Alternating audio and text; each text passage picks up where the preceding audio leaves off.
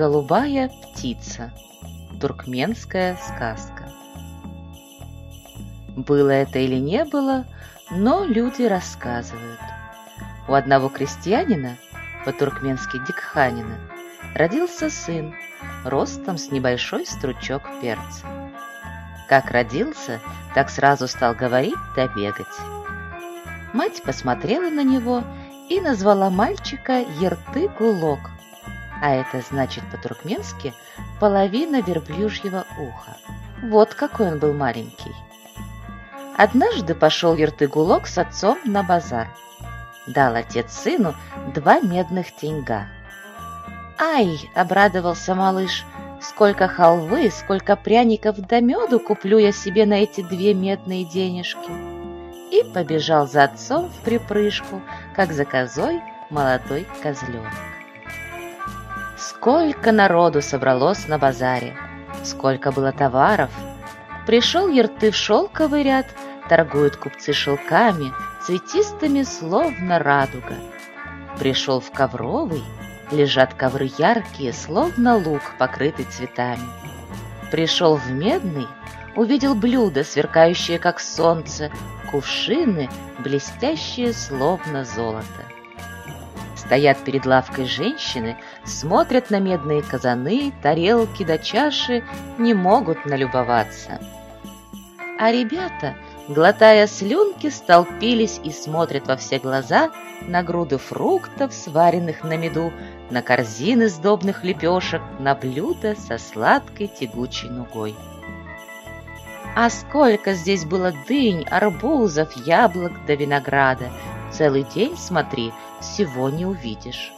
Все деньги отдай, всего не купишь. А много ли можно купить на два медных гроша?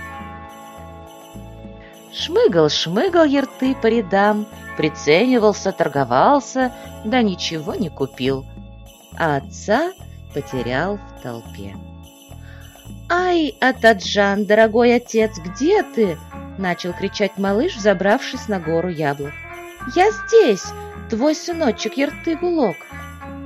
А базар шумит, базар кричит, иголку легче найти в пустыне, чем найти в толпе человека. Не услышал его отец.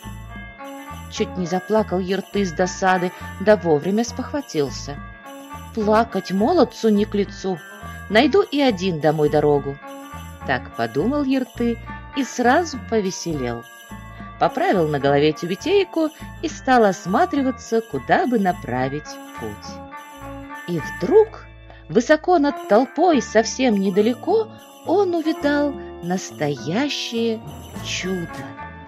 На длинном шесте из слоновой кости сидела прекрасная голубая птица. Клюв у птицы был золотой, голубые, как небо, крылья, словно звездами, были усыпаны алмазными искрами. Изогнутая дугой шейка переливалась розовым и зеленым, а на маленькой круглой головке развивался пышный султан, сверкавший ярче, чем драгоценный камень рубин.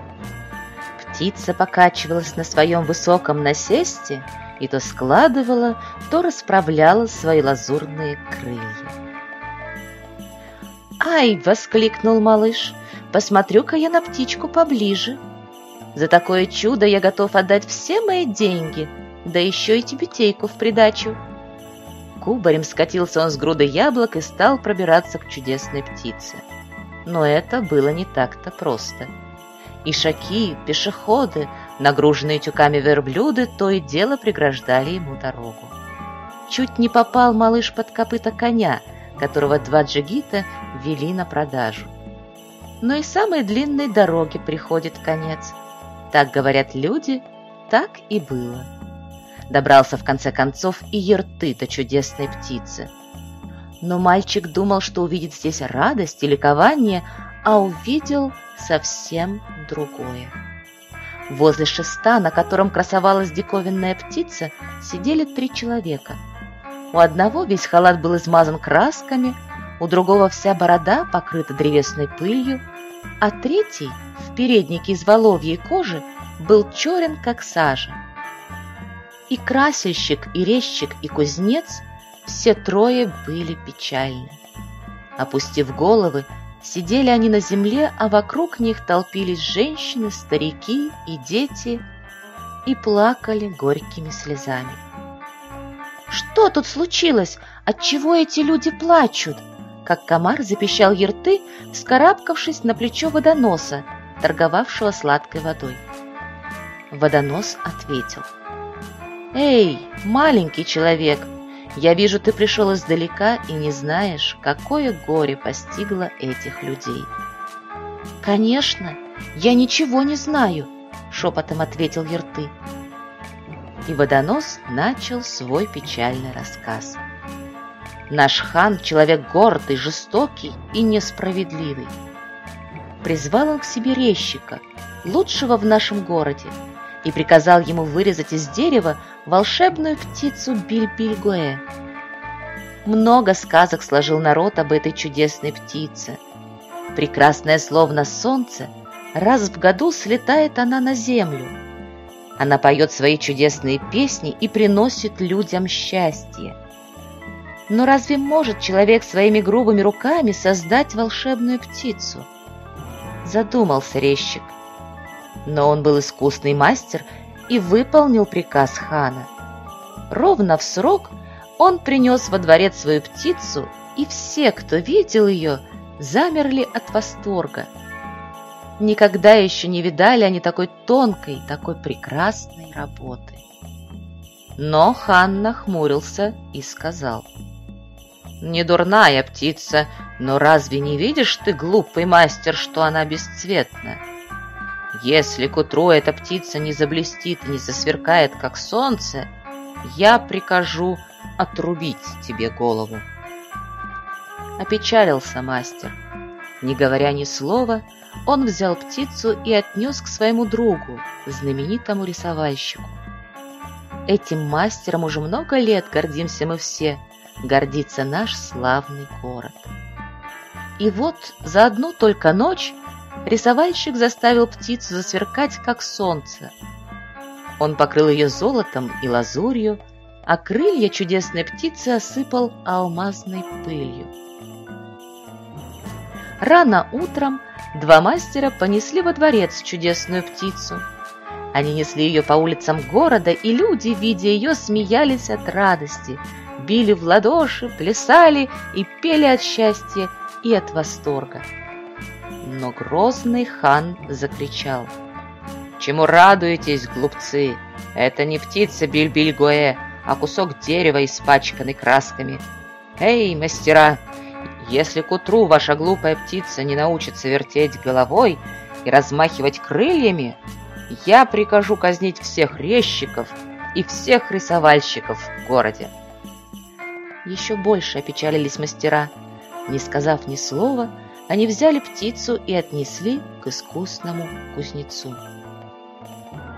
Всю ночь трудился искусный кузнец, и когда утром друзья возвратились к нему, чудесная птица взмахнула крыльями, кивнула точеной головкой и защелкала золоченым клювом. Вне себя от радости все трое, резчик, рисовальщик и кузнец – побежали в ханский дворец.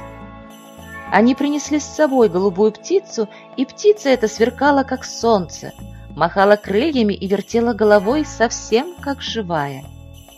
Они ждали щедрой награды, но, увидев птицу, жестокий хан закричал и затопал ногами. Он так разгневался, что пламя вылетало у него из ноздрей. «Бездельники!» — кричал хан. Ваш товар никуда не годен. Разве это волшебная птица? Она молчит. Она не умеет петь. Это не бильбильгуэ, приносящая людям счастье. Ах, сколько дней не старались искусные мастера. Голубая птица так петь и не научилась. И вот сейчас придут ханские стражники, они схватят несчастных людей и бросят их в тюрьму Зиндан. А из ханской тюрьмы все знают, никто еще живым не возвращался. Вот почему горько плачут их несчастные жены и дети. Так сказал водонос и тоже заплакал. а вслед за ним тоненьким голоском зарыдал и Ерты-Гулок. Долго ли плакал Ерты, никто не знает, но вот толпа зашумела, заволновалась. «Расступись! Разойдись!» Раздались громкие голоса. Ерты оглянулся и увидал, что прямо к мастерам через площадь идут ханские стражники с обнаженными мечами, и вместе с ними начальник стражи, толстый и разъяренный, как дикий кабан. «Ничтожные!» — захрипел он, подойдя к мастерам. «Вы нарушили приказ хана! Ваша птица молчит! За эту дерзость вас ждет жестокое наказание!» Мастера промолчали, а женщины, старики и дети, услышав такие слова, заплакали еще громче. «Эй, плачем тут не поможешь!» — сказал сам себе Ертыгулок. «Чем плакать, не лучше ли проучить гордеца хана? Что-что, а уж это-то я сумею. Он утер кулачком слезы и стал быстро карабкаться на шест. Минута, и малыш сидел уже под крылом чудесной птицы. Конечно, этого никто не заметил. «Схватить злодеев!» Перекрикивая плачущую толпу, заревел толстый начальник, и стражники взмахнув кривыми мечами, уже шагнули вперед, но в это время волшебная птица раскрыла свой золоченый клюв и громко сказала «Ты сам злодей, сам злодей, эти люди достойны награды, они искуснее всех мастеров на свете». Толпа ахнула. Стражники в испуге попятились, уже не смея приблизиться к мастерам, а начальник стражи так и замер с открытым ртом. Птица же, взмахнув крыльями, повернула к мастерам свою точенную головку и звонко пропела. «Не грустите, мастера, во дворец идти пора, Там для хана я спою песню звонкую свою». Крики радости раздались в толпе. «О, прекрасная птица Бильбильгоя, ты сжалилась над нами!» Ты поняла наше горе и запела. Несите же ее скорее во дворец, пусть споет она хану свою волшебную песню и избавит невинных людей от смерти. И вот мастера, не веря еще своему счастью, подхватили птицу и понесли во дворец, а вслед за ними лавиной хлынул народ. Злой, словно голодный тигр, хан сидел на своем золоченом троне и кусал свою черную бороду. А визири, стражники, мухобои и палачи стояли перед ним на коленях, не смея дышать от страха. Они с нетерпением ждали, когда примчится гонец и доложит хану, что всем трем мастерам отрубили головы. Но гонец не появлялся, и вдруг, будто море зашумело за стенами дворца, Двери распахнулись, и окруженные стражей во дворец вступили резчик, рисовальщик и кузнец. Спокойно, как победители, они несли на высоком шесте резную птицу. «Прочь!» — хотел крикнуть взбешенный хан, но птица расправила крылья, тряхнула головкой и запела. «Всех мудрее наш хан, всех добрее наш хан, Морщины на лице хана стали разглаживаться, а птица продолжала. «Он мудрее мудрецов, он храбрее храбрецов, наш хан, все наш хан». Хан уже улыбался. Он поглаживал свою смоляную бороду и покачивал головой, внимая песни. «С кем сравню тебя, о хан, сын орла и розы, хан? Солнце, брат, отец луны, благодетель всей страны. Хан, ты наш хан. Так пропела птица, и хан весело рассмеялся. «Эй, визири!» — приказал он царедворцам. «Дать мастерам в награду мешок яичной скорлупы и бесхвостого ишака в придачу. Они неплохо сделали свое дело». Он был очень доволен своей шуткой, а потом прибавил. Сейчас же вынести эту прекрасную птицу на площадь. Пусть весь мой народ услышит, как славит хана волшебница Бильбильгоэ. И вот из дворцовых ворот двинулось шествие. Впереди шел хан в огромной парчевой челме, а за ним шагали визири в золотых халатах. Они несли на высоком шесте говорящую птицу. Хан поднялся на усланный коврами помост, взмахнул рукой, и глашатые великаны затрубили в длинные медные трубы, призывая народ к тишине и порядку. На площади стало так тихо, что было слышно, как плещется вода в водоемах, и в тишине раздался голос хана. «О, волшебная птица Бильбильгуэ, порадуй нас всех своей звонкой песней, прекрасней которой мы еще никогда не слыхали. Пой смело, пой только правду и ничего не бойся».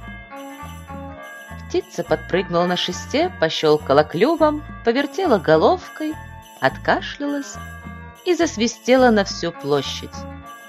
Всех грознее наш хан, всех хитрее наш хан. Хан побледнел. Но разве мог он при всем народе приказать замолчать волшебной птице, которую только что просил говорить чистую правду и ничего не бояться? А птица продолжала еще громче.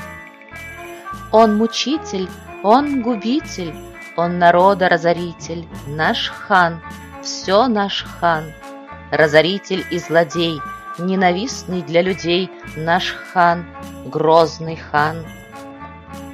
Услышав такую песню, царедворцы заткнули уши, телохранители выхватили мечи, а хан, вытаращив глаза, завизжал на всю площадь.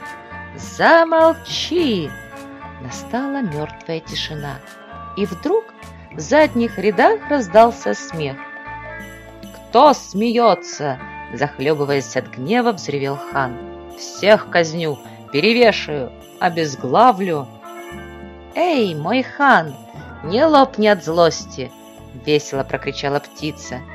И народ откликнулся на ее слова таким громким смехом, что стаи голубей слетели с крыши дворца и заметались над площадью.